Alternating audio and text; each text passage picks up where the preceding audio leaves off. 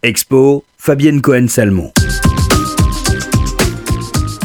Libre, avant-gardiste, iconique, un artiste expérimental et visionnaire qui a fait de ses modèles des égéries et fait de la photographie de mode un art. C'est ainsi que présente l'artiste qui fait la une du musée du Luxembourg, j'ai nommé Man.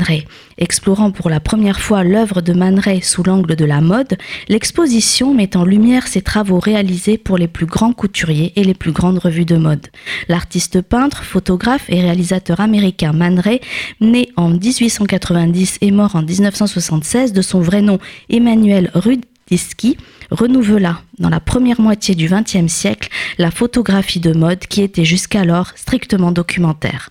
Introduit auprès des artistes dadaïstes puis surréalistes, Man Ray devient photographe pour les couturiers Paul Poiret, Elsa Schiaparelli et Coco Chanel et travaille également pour les magazines féminins dont Harper's Bazaar, Vanity Fair et Vogue. L'exposition révèle un aspect méconnu du travail de cet artiste majeur et met en lumière les va-et-vient permanents qui existent entre l'art pour l'art et les productions assujetties à une commande.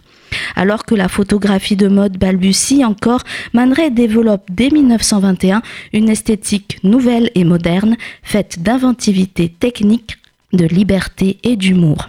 Ses expérimentations et ses clins d'œil surréalistes brouillent les frontières entre l'art et la mode et font de lui l'un des inventeurs de la photographie de mode contemporaine. 160 tirages originaux, mais aussi des tirages contemporains de grand format, exposés aux côtés de modèles de maisons de couture pour lesquels il a travaillé, permettent d'explorer l'étendue et la créativité de l'un des artistes les plus emblématiques de son temps.